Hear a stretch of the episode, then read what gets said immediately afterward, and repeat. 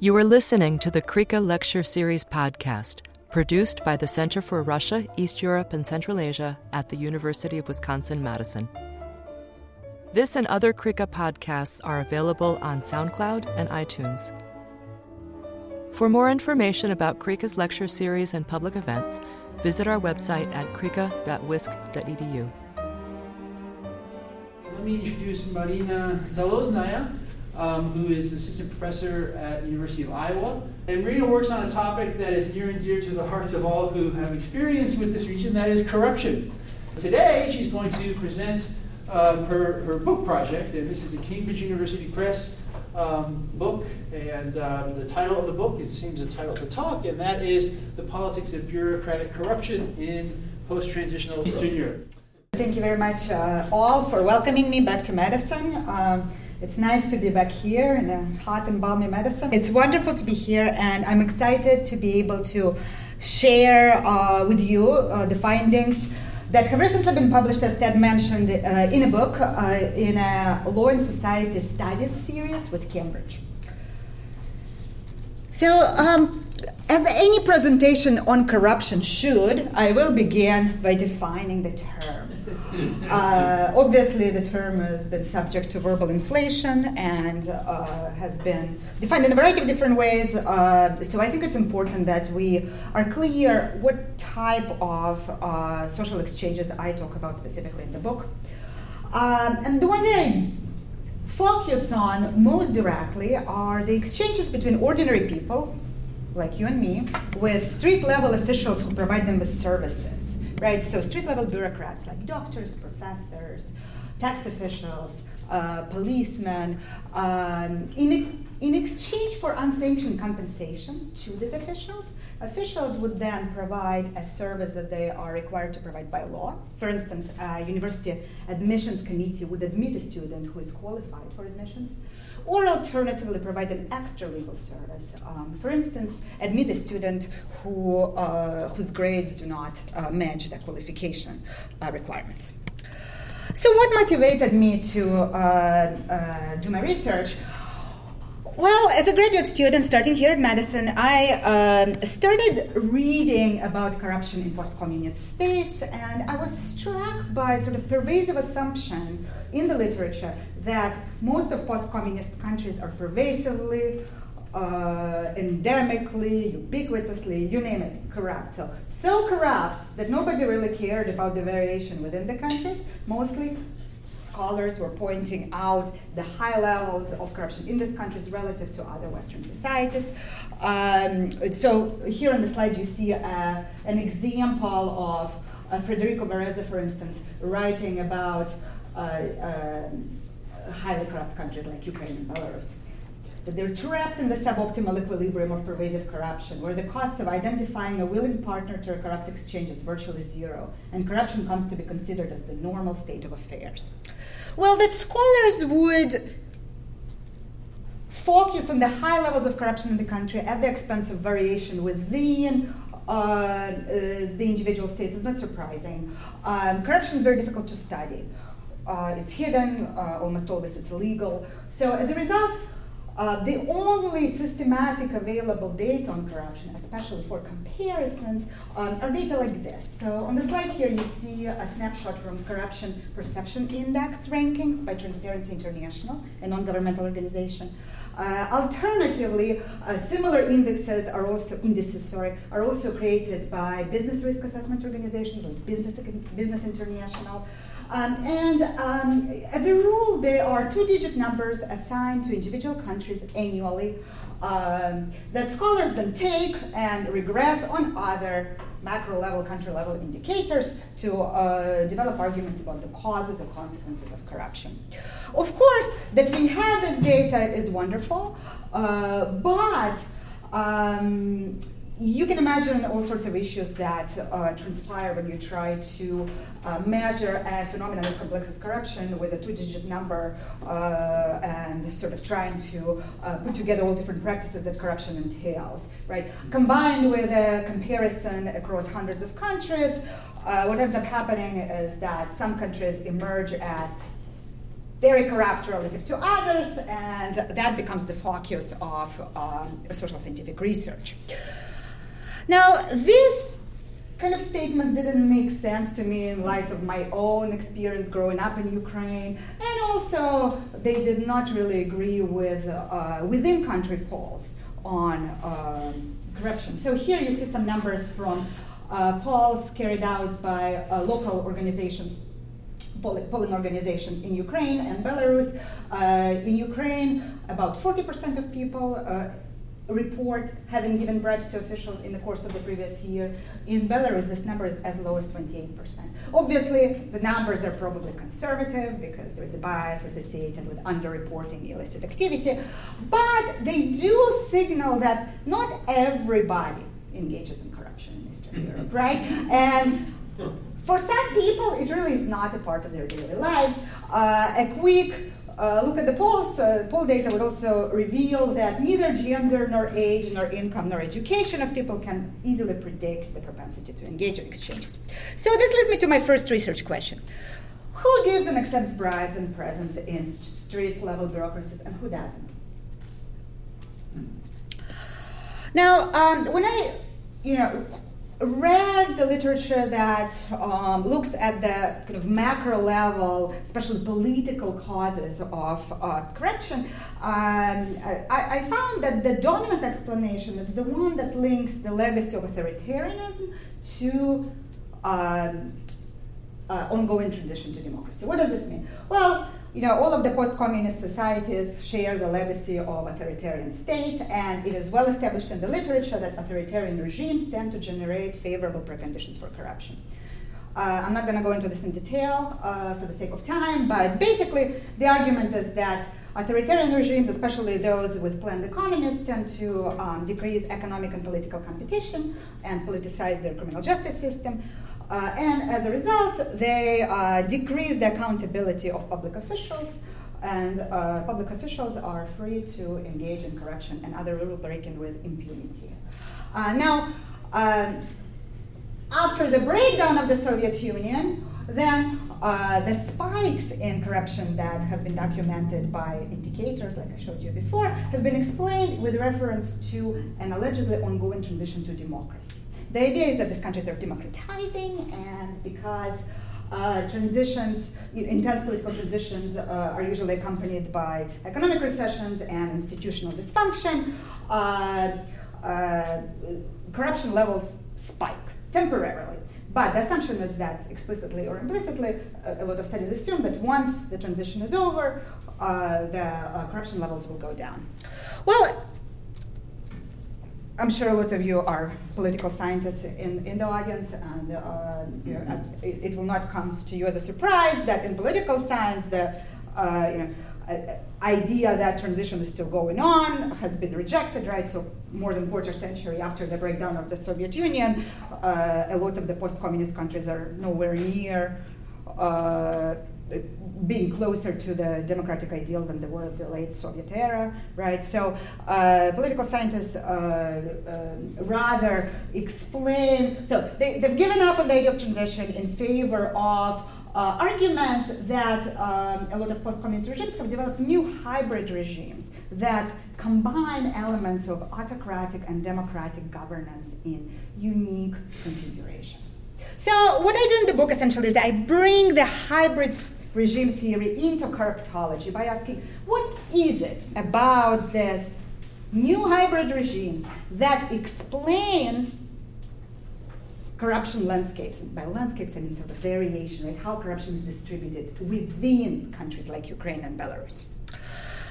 So, how did I answer my questions? Well, um, you know, for anybody who studies a subject like corruption, um, um, it is important to sort of draw data from uh, as many different sources as you can because data are hard to reach.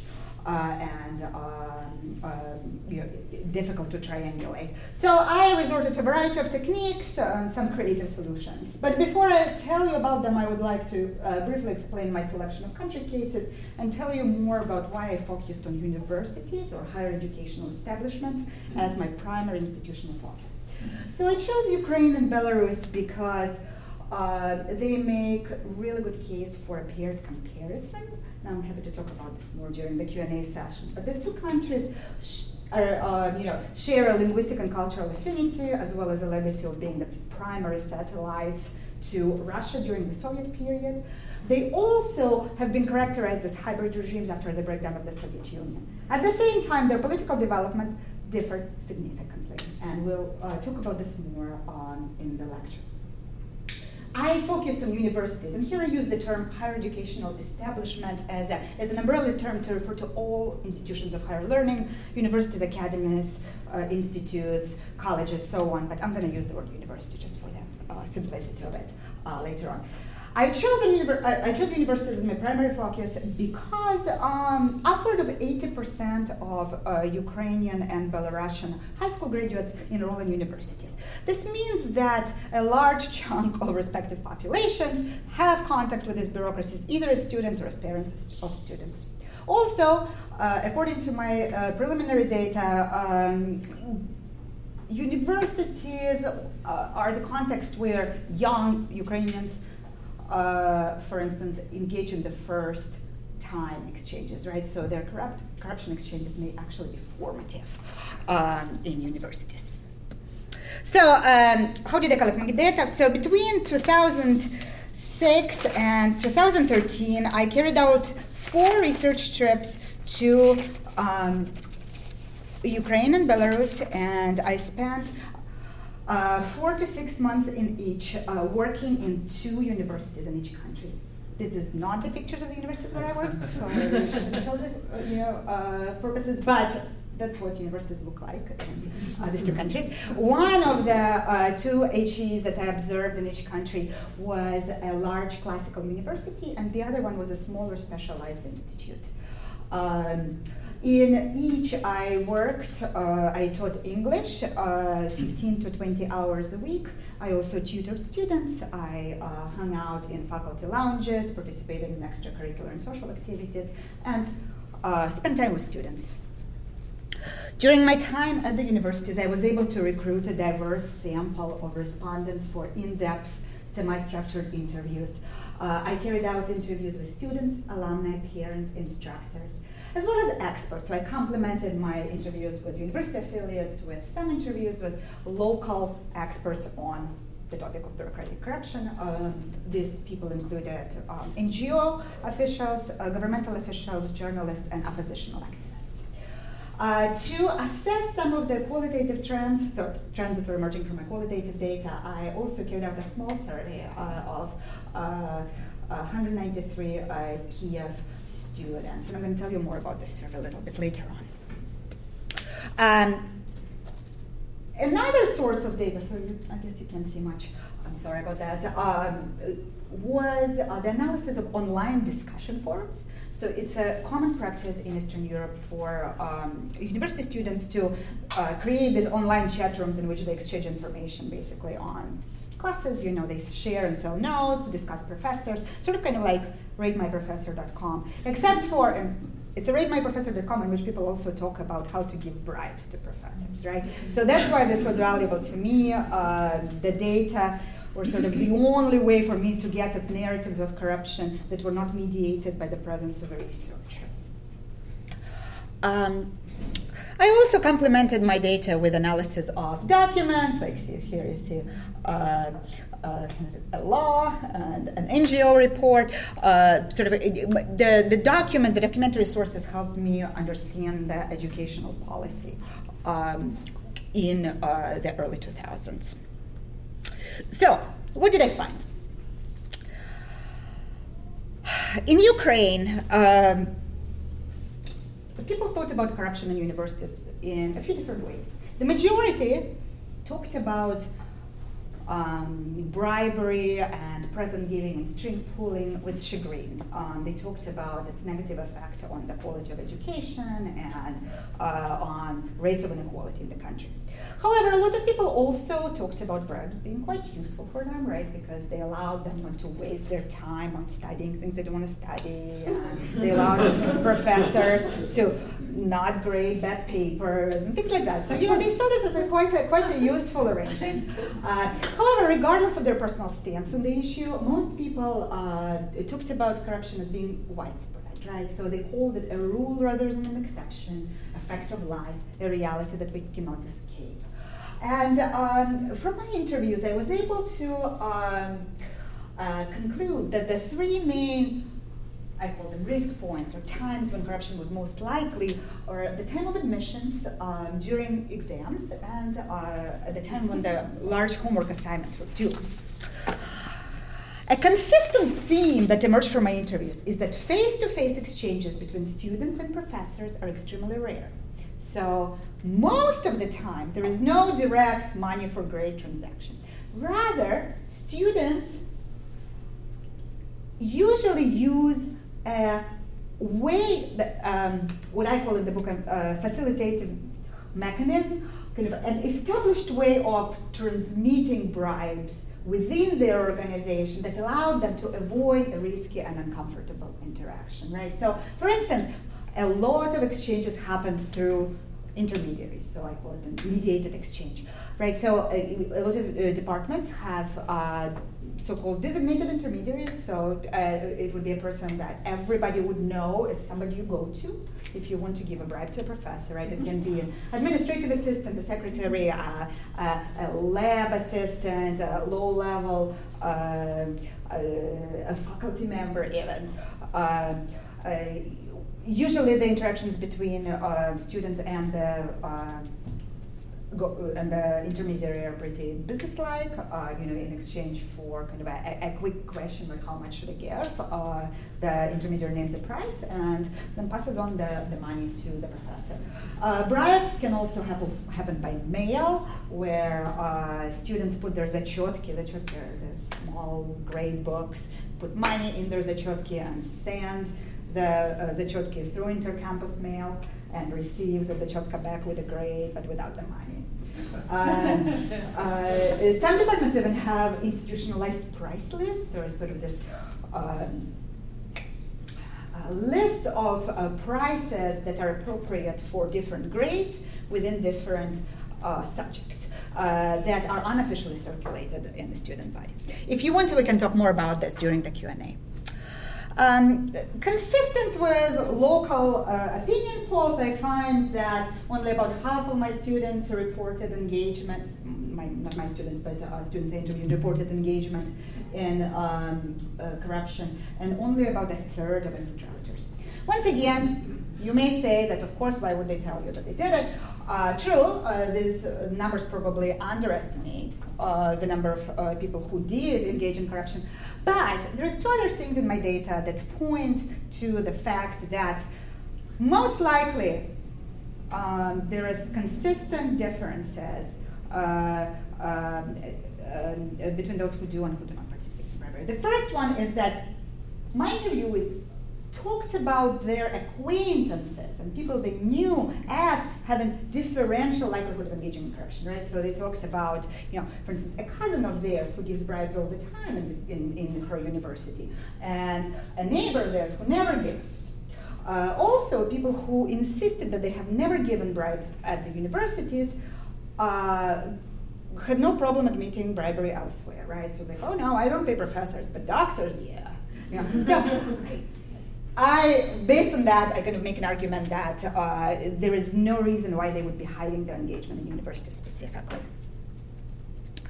Um, so what I did is I used my interviews to try to understand how people come to make their decisions about uh, the necessity to give bribes uh, and uh, try to understand the variation um, uh, through uh, that inquiry. Um, well, one thing I found is that Ukrainians think about university bribery well before they enter the mm. universities, right? In fact, they consider what they believe to be the corruption level of a specific university alongside other things you might consider when you're choosing a college, right? Um, I don't know, prestige, location, tuition rates. Uh, the uh, quote uh, on the slide illustrates that parents take their corruption levels into consideration when deciding where they can afford or not afford to send their kids. When my son was choosing where to study, his ideas were unrealistic. He wanted to apply to some schools where we would never be able to afford the payments, and it was clear in the interview that he was not referring to tuition payments. Uh, to get him through, his mother and I had to be straight. Here's what we can pay, so here's what you can count on. He then chose some schools where bribery was moderate. Um, in fact, um, remember I mentioned the sur- little survey that I did? Um, in this survey, I asked 193 Ukrainian students to rank eight different departments across four different institutions, uh, departments they were not affiliated with, according to what they believed their corruption levels were. Uh, so they were given a, a very simple scale uh, between zero and five, sorry, six, or six indicated highly corrupt, zero indicated transparent or non-corrupt. So here you see the frequency distributions for this um, rankings for two different universities. You see that students ranked Mohyla Academy, most students ranked at somewhere between um, a, a half on, and three and a half on the corruption scale, while Taras Shevchenko University was ranked um, by most uh, somewhere between uh, two and a half and five and a half. So this data show us two things. First of all, is that there is consistency in how people think about corruption levels in universities, right? That corruption reputations do exist, they're real, right? Most people agreed on uh, ranking uh, Shevchenko over here. Also, it shows that there is significant differences among the universities in terms of their corruption reputations. Now, once the students join the university, they um, usually turn to their um, uh, upperclassmen or other students who had taken the courses that they're taking right now to find out essentially about the necessity to bribe and about the, their ability to get away without bribes. Uh, it is based on the stories of the upperclassmen as well as their hearsay and observation of peers and faculty, as well as um, conversations with people familiar with the um, specific, specific instructor, that students usually draw their conclusion about whether or not they need to bribe. They learn the informal rules of bribery from interactions with others in their specific institution. And afraid to test these informal rules, they oftentimes offer bribes and bring presents preemptively without being. So here's a, stu- uh, quote from one of the students who uh, uh, illustrated this dynamic to me. So just by hanging around, you hear things. People tell you about their experiences. You watch professors. Basically, you collect this information ahead of time so that the exam does not catch you unprepared. Because the stakes are high for the students. They don't want to fail. Um, they don't want to feel embarrassed. They believe that it is their responsibility to find out about the necessity to bribe and do so. Uh, so um, in the book, I make an argument that corruption um, or knowledge about corruption is transmitted through organizational cultures of different universities, and that whether or not giving bribes is common within a specific institution is likely to determine the likelihood of a person who comes in contact with that organization of giving a bribe. Right? So basically what I'm arguing is that Ukrainian universities vary in their corruption levels. And that it is the cross organizational variation that we need to explain rather than the variation among individuals. Other data that I, I, don't have time, unfortunately, for it right now, but other data that I have analyzed, like the uh, online discussion forums, also support my conclusion that there exists more and less corrupt universities in present day Ukraine. Now, what about Belarus? So, in March 2010, I took a two day trip to Minsk by train um, to uh, initiate my fieldwork there. And my arrival to Minsk marked kind of an unexpected shift in the trajectory of my research because, uh, based on everything I've read and the high corruption rankings that TI-CPI assigns to uh, Belarus, I expected to see a quite similar situation in Belarus, and I did not. Right, so here you see uh, my field notes from uh, one of the first days, uh, or actually it was day seven at the Belarusian university. It is day seven, and I still have not seen or heard anything. Uh, and the capitalization isn't the original, right? I was very surprised. Uh, maybe the stuff is just more hidden, but the fact that no one has mentioned anything is truly odd. I do feel like people are getting more comfortable, and I should be starting to hear about bribes and presents. Well, I never did. My expectation that I would start to hear never materialized. Uh, neither did my interviews show presence of uh, corruption. So uh, here are the two quotes from uh, two different Belarusian students that are typical of the accounts that I got from Belarusian students. I'm so sure, though, that in my department, among my professors and my classmates, nothing like that has happened. It doesn't happen in my school. I mean, that stuff, it's all over, but our university is an exception, really. Even more interestingly, uh, from the interviews, I discovered that corruption does happen in other bureaucracies, right? So, um, my Belarusian respondents easily admitted that they oftentimes give bribes and presents in order to get appointments, ensure good and timely service in uh, hospitals, DMVs, passport tables. So, uh, curiously, a quote from one of my respondents who said that when her mom was um, sick and had to have a surgery, their main medical expense, quote unquote, were bribes. Uh, uh, I also focused in my interviews on secondary schools, and it turned out that uh, uh, corruption was quite widespread in secondary schools in Belarus as well. It takes the form of tutoring for grades, so you pay a tutor and then you get a grade, uh, no matter how you perform on the exam, uh, or uh, so-called pabore, which you know, is when uh, a teacher collects money from parents for legitimate causes, but then like field trips or repairs, but then the results never ne- never materialize because uh, the teacher pockets the money, as well as direct bribes and presents.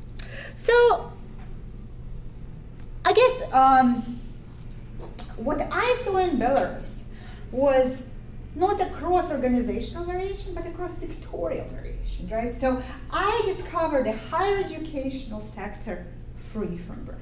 And then I discovered other bureaucracies where bribery and other types of uh, petty corrupt exchanges were happening. So I want to summarize what I have argued to you so far, what I have talked to you about so far. So in Ukraine, so each of those blue quadrants represents a um, organizational sector, higher education, healthcare, and secondary education. So in Ukraine, there's variation, there's more and less corrupt organizations within each. Uh, while in Belarus, the primary axis of variation as a transparent or non-corrupt higher education uh, exists alongside healthcare and secondary education, where within which there is also cross-organizational direction. So that's what I try to explain. And um, I'm going to give you a summary of the argument that I make in the book, and then I'm going to uh, use my Belarusian case to um, uh, tell you how I make the argument. So the, the argument has two parts. First, I argue that hybrid regimes, sorry, it's, it's cutting off uh, part of the slide. Uh, hybrid regimes in um, a post communist space combine the um, elements of governance that are usually associated with liberal democracies as well as autocratic regimes. Um, as a result, such regimes accommodate cultural schema that oftentimes do not coexist in the pure regimes, right? So what I argue about uh, uh, is cultural multiplicity of hybrid regimes. Basically, I say that because Ukraine, for instance, has oscillated between a pro-Western and pro-Russian governance and its its political pendulum has swung back and forth. Both corruption favorable and corruption unfavorable logics coexist out there in kind of Ann Swidler kind of way for ordinary people to draw on. And I, I to, to convince you of this, I uh, give you a snapshot of this is a World Values Survey data. Uh, it asks uh, respondents uh, how justifiable it is for somebody to accept a bribe uh, in the course of their duties. The first two and the last two columns are data from Netherlands, New Zealand, United Kingdom, and United States, uh, you know, mature democracies. Uh, uh, upwards of 70% in each of these countries say that it is never justifiable to accept a bribe. In the middle, you see Ukraine, 50%. Right? So Ukrainians are just as likely to say that it is justifiable, bribery is justifiable, as they are to say that it is not justifiable. Uh, basically, what I'm arguing is that there exists this diametrically opposed different ways of thinking about corruption, and they are available as cultural schema for ordinary people. Uh, they also become the um, basis for institutional logics or cultural schema for organizations in what ways, right? So the institutional logics combine these different ways of thinking with institutionalized tasks and processes in organizations. So organizations can align with one institutional logic that's corruption favorable or another one that's corruption unfavorable. And I argue that it is one specific characteristic of the hybrid regimes that impacts how this alignment is going to happen. Uh, this characteristic is political, political turnover, the rates of political turnover. I define political turnover as frequency of change in political leadership um, and uh, uh, governance. And uh, the, the argument I make in the book is that low political turnover, Belarus is my uh, case, so low political turnover, uh, a lot of the time is a result of political pressure on select organizational sectors. As a result of this pressure, some organizational sectors are not going to have corruption. While other sectors that are not politically threatening, that are not a focus of, uh, of uh, political elites that are trying to maintain power and preserve low political turnover, are going to have high levels of corruption. I'm going to go into this argument in detail, but let me tell you a little bit about the other one. High political turnover, or frequent changes in political leadership and orientation, I argue, create opportunities for organizations, individual organizations, to align either with corruption favorable or corruption unfavorable institutional logics. They do so because they have weak regulatory landscapes and because there are political freedoms in, in regimes that have high political turnover. As a result, that variation is across organizations as opposed to across sectors. I know this is a lot, so let me go over the first part with actual data. So, um, after I discovered the cross-sectorial variation in corruption uh, in Belarus, um, uh, my um, efforts uh, in terms of uh, uh, data collection became focused on trying to understand why is it that Belarusians who are likely to give bribes, use connections, uh, do favors in other bureaucracies, leave their corruption habits aside when they uh, come into the higher educational establishments.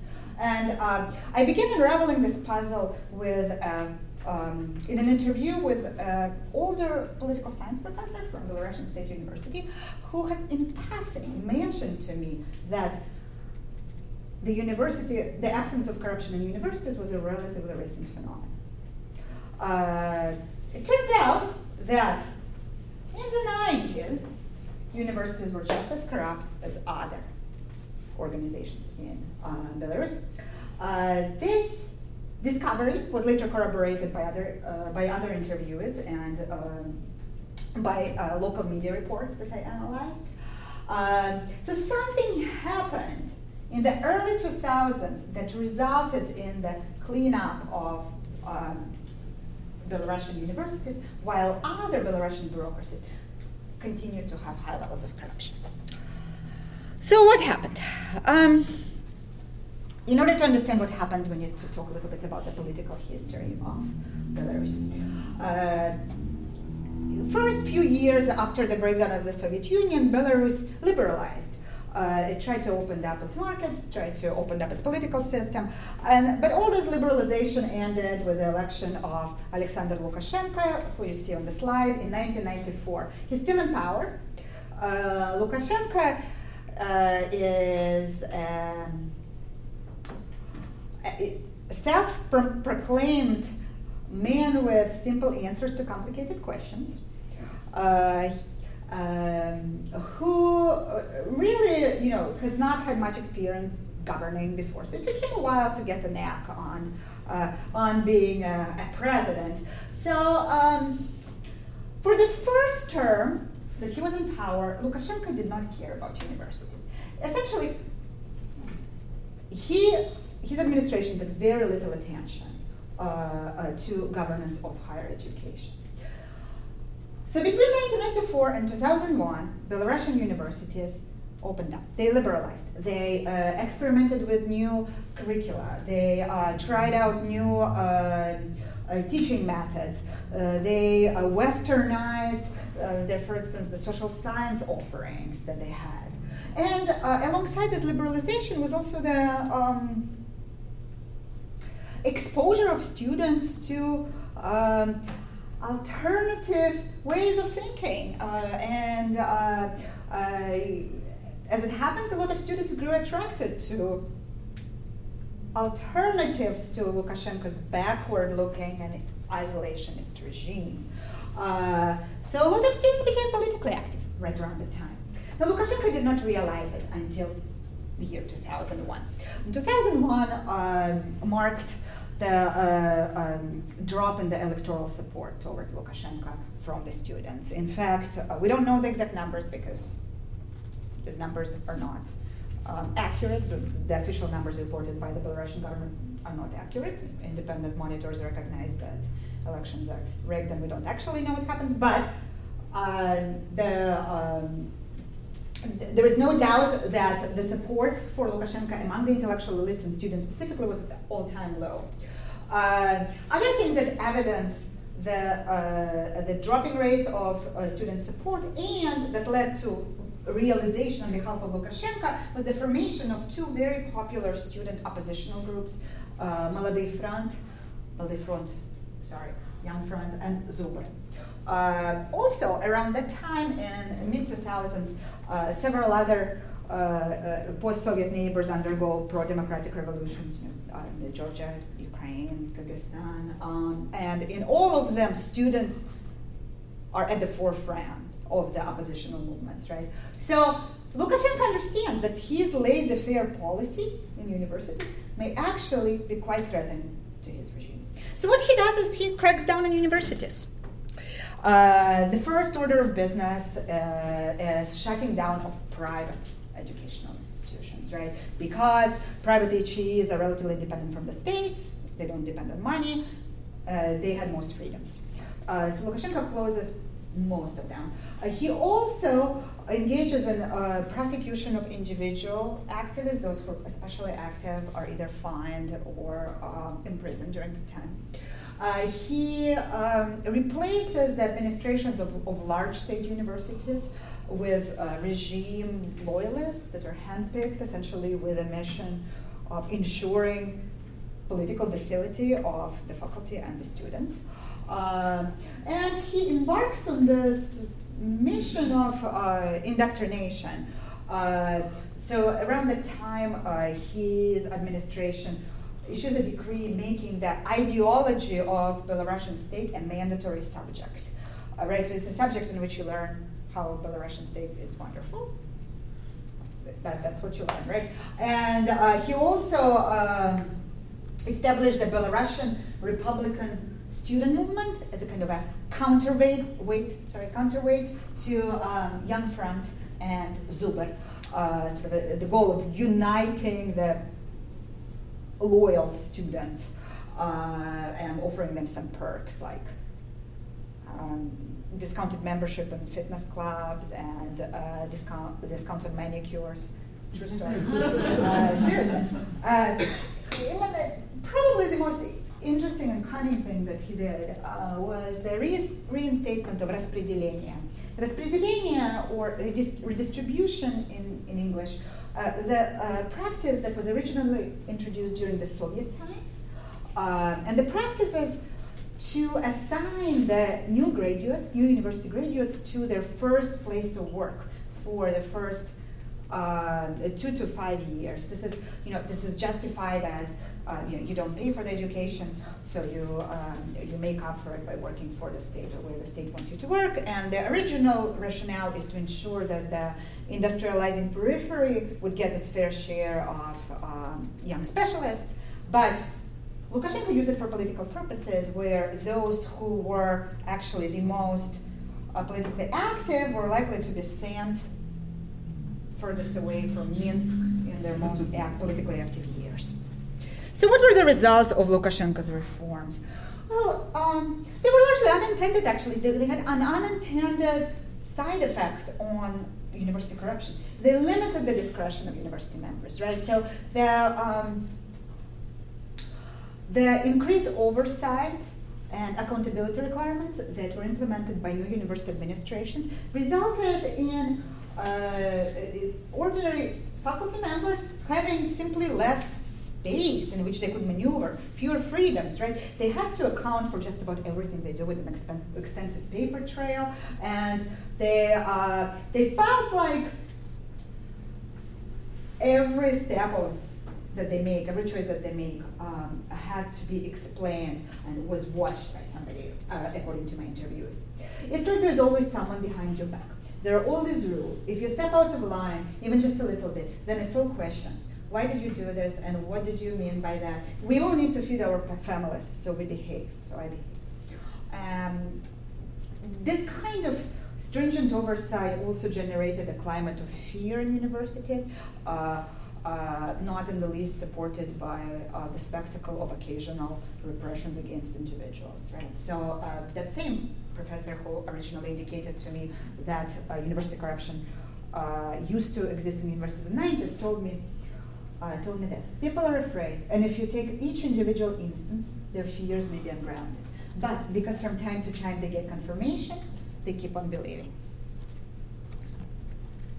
So, to summarize the argument, I argue to you that universities were a subject of political pressure, and governance over universities has changed in the mid 2000s as a result of Lukashenko's growing realization of their political, the political risks associated with um, academic freedoms. So, uh, because of that political pressure, universities decreased their spaces of discretion available for bureaucrats uh, resulting essentially in the eradication of corruption on their premises.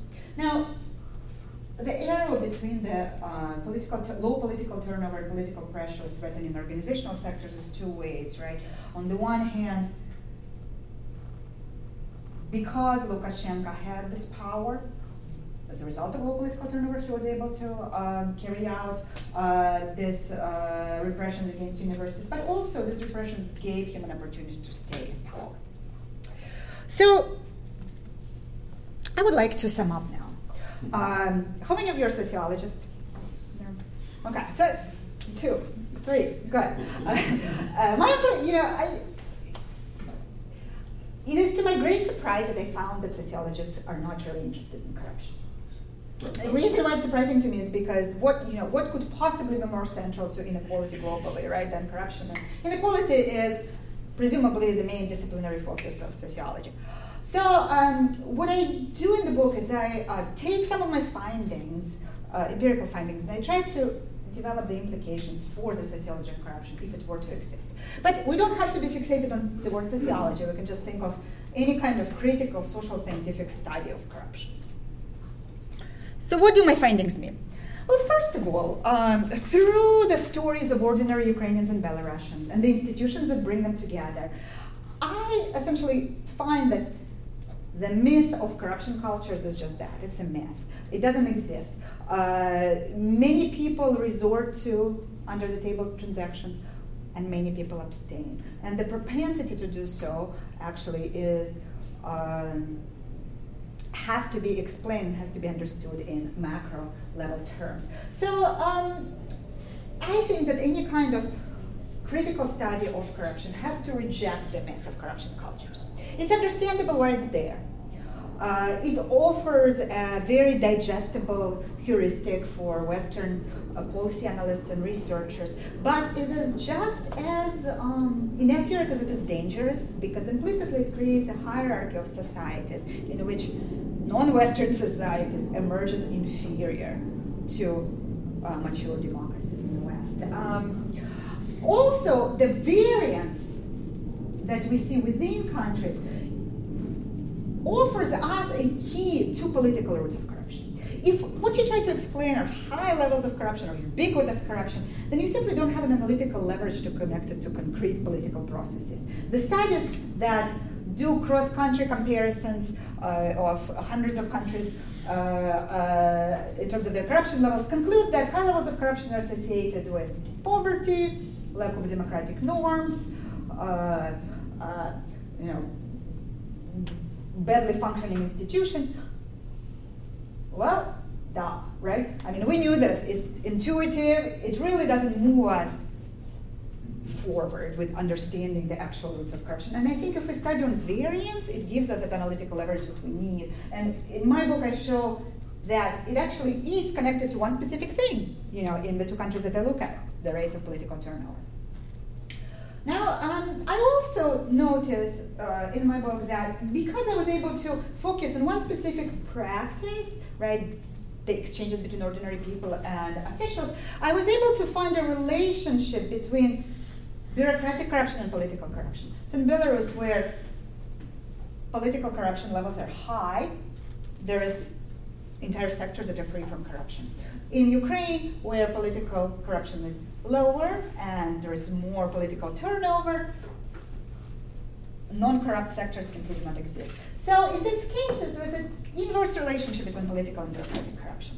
And disaggregating the notion of corruption, the umbrella term, which includes everything, and the kitchen sink, or but the kitchen sink, whatever the English saying is, uh, is paramount to understanding its causes.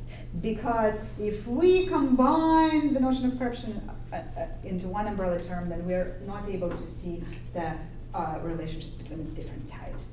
Um, and also the relationship between its two types kind of brings me to another important point that I want to make uh, with my research is that absence of corruption is not always the most socially desirable outcome, right? so in places where um, law is subservient to the interests of uh, incumbent politicians who want to preserve power, uh, breaking the law may not be the worst thing to do. And the fact that people can break the law may actually be a sign of political freedoms, as it is in my Ukrainian case. So I think that for sociologists and anybody who wants to study corruption critically, it is paramount to reject the dominant uh, moralistic paradigm and step out of judgmental categories that we uh, tend to sort of spiral down into when we study things like corruption, and instead empirically evaluate the meanings and functions of corruption exchanges locally vis a vis the social value of law and rule following in that specific. I'm going to end with this so we can have time for questions. Thank you.